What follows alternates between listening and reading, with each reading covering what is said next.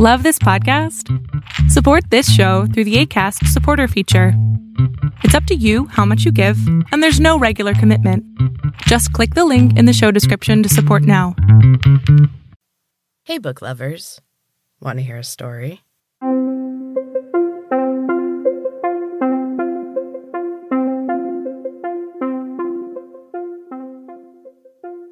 Welcome back to Storytime with Em. This is a mini episode from Em's Books and Cats podcast, where I am sharing my book SuperGym, a chapter or sometimes two a week. And this week is chapter seven. I would like to add a trigger warning. This book contains adult content, including language, violence, and references to eating disordered behavior. Without further ado, please enjoy chapter 7 of SuperGym. This wasn't her apartment. It looked similar, but something was different. She couldn't place it. There's no kitchen. Other Maggie was right. She inspected the room again. This time she saw every detail. It was the same as her apartment, except for the empty corner by the window. The gleaming white countertops were there. The metal table and chair were there. Only the stove and refrigerator were missing. This can't be good. Get out of here. Now. Maggie managed to crawl off the bed. Her legs were stiff and sore. A small, involuntary sound escaped her lips when she tried to stand. She teetered for a moment, unsure if her legs would hold her weight. They did. She hobbled to the table holding her swollen hand. There was a small metal box on the chair. It was heavy. She could barely lift it with her good hand. Something rattled inside. There was a shuffling sound outside the door, and Maggie froze.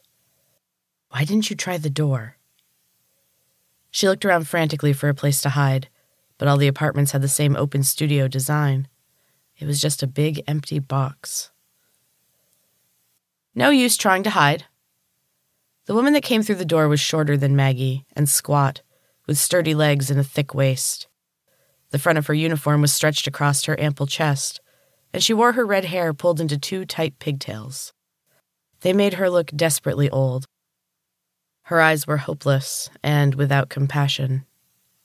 She looked muscular and strong, but Maggie guessed that she must have a fat rating of at least five.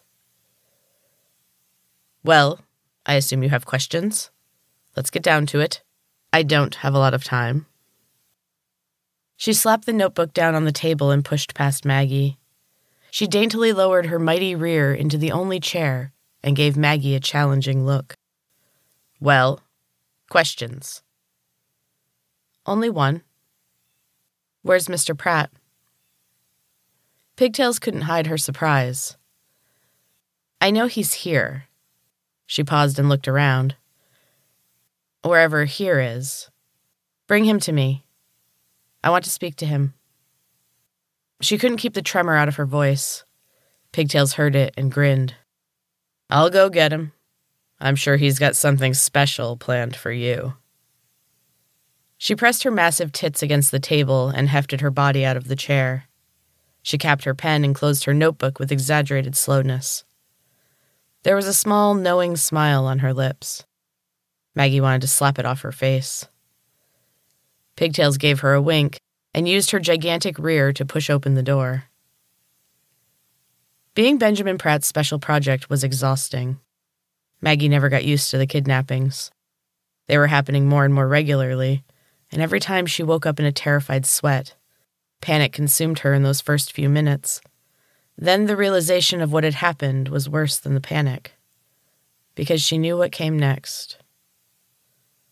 Maggie seated herself on the countertop. She leaned back on her elbows and waited for his arrival. The light above the door flashed purple. It was almost always purple. Occasionally, the light was blue. Blue was worse. The door swung open. Mr. Pratt was dressed in his customary all white ensemble. It was the same bright shade as the walls, making his tan face seem to hover in the air. He smiled at her, but his dark eyes were angry. He dismissed Pigtails with a quick wave of his hand. She left in a huff with one last hard look at Maggie. She slammed the door behind her and locked it. Mr. Pratt laughed, and Maggie felt her blood turn to ice. He leaned against the counter and placed his hand on her knee. You've been causing me a lot of problems, my dear girl. You know I don't like problems. His hand moved up her thigh and his grip tightened. She bit her lip and refused to cry out. She wouldn't let him win. He laughed again and squeezed harder. Maggie tasted blood. Tessa was one of my first trainers. Did you know that? She and Thor have been with me since the beginning. She was never as good as he was, but she was so enthusiastic. And now she's dead. Because of you. He moved his hand farther up her leg and squeezed harder. Tears filled Maggie's eyes. He wrapped her hair around his other hand and pulled her closer. She cried out. I want to know how you did it. You can barely curl a 10 pound dumbbell, but somehow you had the strength to crush her skull. How? Maggie felt sick. It had happened again. And it's going to keep happening. Mr. Pratt was waiting. His hand went higher. No. Her voice was high and reedy. She barely recognized it as her own. She was somewhere up high, floating above her own body. Tell me how you did it. I don't know. Her damn voice would not stop shaking. Bullshit. He whispered it in her ear like a lover. Then he yanked her head back and undid his pants. He shoved himself inside her. She cried, but less than the time before. This time he didn't slam her head into the wall. Just play along. Tell me. He repeated it with every thrust, but Maggie barely heard him. She was still floating above it all. She watched her hand draw back. It was going to happen again. She was going to do it this time. No. And then she was back in her body. Mr. Pratt was done. He buttoned his pants and ran a hand over his short bristles. He turned away, and she saw those gruesome extra eyes. Do you know where you are? Hell? He laughed again. Maggie wished she'd kept her mouth shut. His eyes, the real ones, were wild. No point in provoking him. Not yet. Oh, this place is much worse. He laughed again and for far too long. Maggie felt a cramp in her belly. He leaned in close and stroked her hair. Don't forget about Fat Camp, Maggie. I know you've heard the rumors. Of course she had. Everyone knew about the death camp. Please. Mr. Pratt found the high, squeaky pitch of her voice hilarious. She'd never heard him laugh this much. Not since the final purge. Mr. Pratt wasn't known for his sense of humor, and his laughter was terrifying. Not yet, my dear. You get another chance. What a lucky, lucky girl you are. You're safe. For now. Who spoke for me? It had to be Thor. He had been waiting to torture her for years. Each failed trainer was a step closer. He wouldn't want her dead. It was finally his turn. Mr. Pratt ran a hand over his face. His cheeks were red from his mirth, but the laughter had passed. The anger had returned to the dark pits of his eyes. Tessa. You see, you didn't kill her immediately. She died slowly. It was agony for her. Very painful to watch. He wasn't looking at her. His expression was distant and sad. He shook his head slowly. The girl had a good heart. It's a stupid thing to have, but she couldn't help it. I made a promise to fulfill her dying wish. She had a new plan for you, Maggie. She believed she had finally discovered how to cure you. He pinched the hanging flesh under her arm and made a face. She made me promise I would allow you to live. She so wanted to help you. Stupid girl. Maggie thought she saw tears in his eyes, but she was wrong. His big hand closed around her throat. The lights danced. Everything started to go black, and Maggie fought to stay conscious. I don't know what you are, but I will figure you out, my dear. You have one month. Follow Tessa's program and lose as much as you can. If it's not enough, Fat Camp is your future. He dropped her on the floor and kicked her in the ribs. She gasped and choked, but managed to roll away from the second kick. Her throat burned and her eyes hurt. Mr. Pratt stepped over her as he walked out the door. He didn't give her a second look. Maggie heard voices in the hall. Pigtails entered a moment later. Her face was grim. Are you ready to be serious now? Maggie nodded and gingerly touched her throat. Good. Do you have any questions?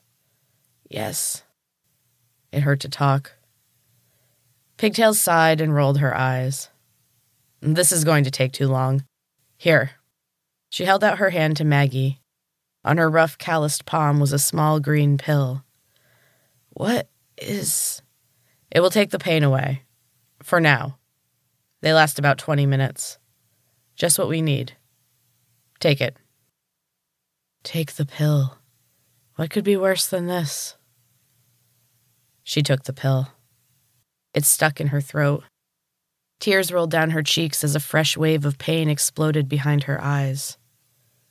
It took several attempts to get it down. Each one was more painful than the last. Pigtails waited patiently. This was obviously not the first time she'd done this. Maggie's throat felt better almost immediately. Her head was foggy. She couldn't hold on to a thought for long. The whole room seemed to be spinning, but she didn't hurt anymore. Well, questions. The room swooped and dipped. Pigtails was a blur. Where am I? Her throat felt thick. It was a struggle to form the words. The clinic. No. The clinic was a block of buildings on the outskirts of Famicili. A high steel wall surrounded them, and only the tallest buildings were visible. The windows that could be seen were covered with iron bars. No one really knew what went on there. There was an armed goon patrolling the only entrance at all times. Very few people had the clearance to enter. Even the trainers were left outside when they brought their problem clients. Clients went in, and they came out altered. Quiet. They couldn't remember what had happened in the clinic. At least, that's what they claimed. Their eyes said different. There were rumors, experiments with new weight loss drugs. Problem clients made perfect test subjects. Maggie regretted the willingness with which she had swallowed the green pill. Anything else? Pigtails was drumming her stubby fingers on the table. Where is my calorie tracker? You don't need one here. Your diet is carefully monitored and prepared for you. You won't have to worry about your junkie addiction. No way to get them in here. You know? Of course. You think you're smart? Mr. Pratt has seen it all. Many that were far more cunning than you. I can't believe he's wasting his time on a junkies addict. Addicts that enter the clinic don't usually get to leave. What makes you so special? I thought I was supposed to ask the questions. Pigtails glared at her. Her face was bright red. Her hands curled around the edge of the table, and she spoke through gritted teeth. Anything else? How could you let him do it? Pigtails was unmoved. It wasn't the first time, was it? You should feel lucky he chose you. Some of us would jump at the chance.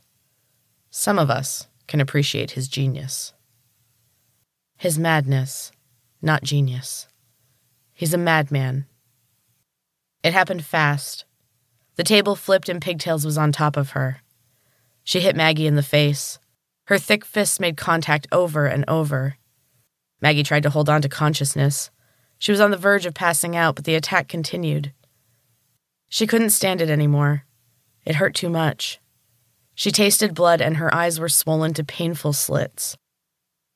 A skinny man in a white lab coat appeared. He was surprisingly strong and pulled Pigtails off Maggie with little effort. Pigtails was exhausted and went willingly. She hadn't known how to stop once she got started. Luckily for her, Maggie had more control. She wasn't worth it. The skinny man extended his hand to her. His fingers were long and thin. His pale skin glowed under the bright fluorescent lights. She took his hand hesitantly, and he helped her to her feet. He shook her hand awkwardly. His fingers were damp and limp. He pushed his glasses up on his nose and smiled shyly. It gave his face a boyish look. Hello, Maggie. I'm Dr. Clyde. I'll be monitoring your weight loss effort from now on. He grinned wider and held up a small tablet. The screen glowed purple and green. It was labeled Plan 210MJQ.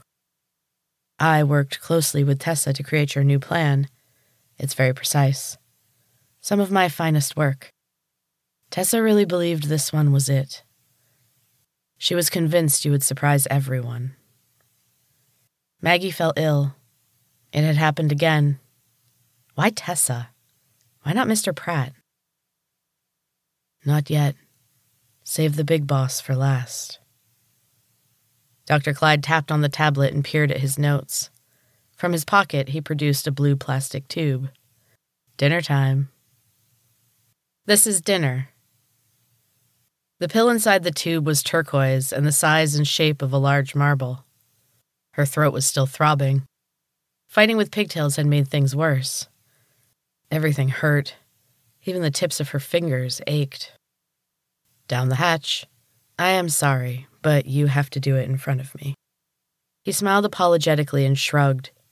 He really did seem sorry. Maggie trusted him the least of all. It's only for a month. If you react the way Tessa expected, you'll soon be placed on phase two real food. There you go. Choke it down. I am sorry I can't give you any water. They can be a little hard to swallow. It hurt all the way down to her belly. It expanded and warmed her insides, and she felt immediately full and sleepy. You should get into bed now. The pills kick in rather quickly. Her eyelids were already drooping. He put his arm around her and helped her to the bed. She was asleep before her head hit the pillow. Dr. Clyde ran his hand down her body. The smile he now wore changed him. The youthful sweetness was gone. This smile was void of feeling and hardened his features into a cold, calculated mask. He made another note on his tablet, and a yellow light appeared above the door. He pushed his glasses up on his nose and smiled. He whistled as he straightened the table and chair. He took a rag from his pocket and cleaned up the blood. When the room was spotless, he typed something on his tablet, and the lights went out. Only the yellow light blazed above the doorway. He finished his song with a flourish and left the apartment, and the door softly clicked shut behind him. And that is the end of chapter seven, book lovers. I hope you're still enjoying Super Gym. I will be back next week with another chapter. Thank you so much for listening. And until next time, keep reading.